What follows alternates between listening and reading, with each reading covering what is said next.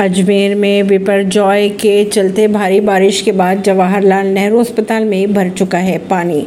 राजस्थान के अजमेर में चक्रवात विपरजॉय के चलते भारी बारिश के बाद जवाहरलाल नेहरू अस्पताल की अगर बात की जाए तो वार्डों के परिसर में पानी भर गया।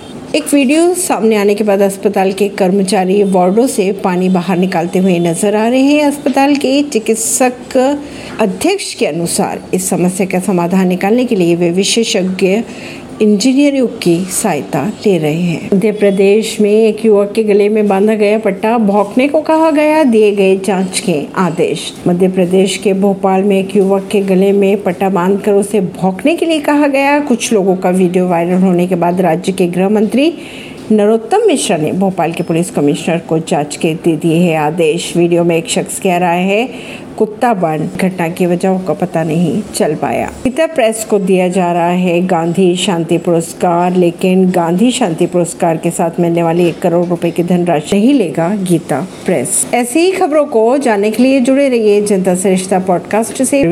दिल्ली से।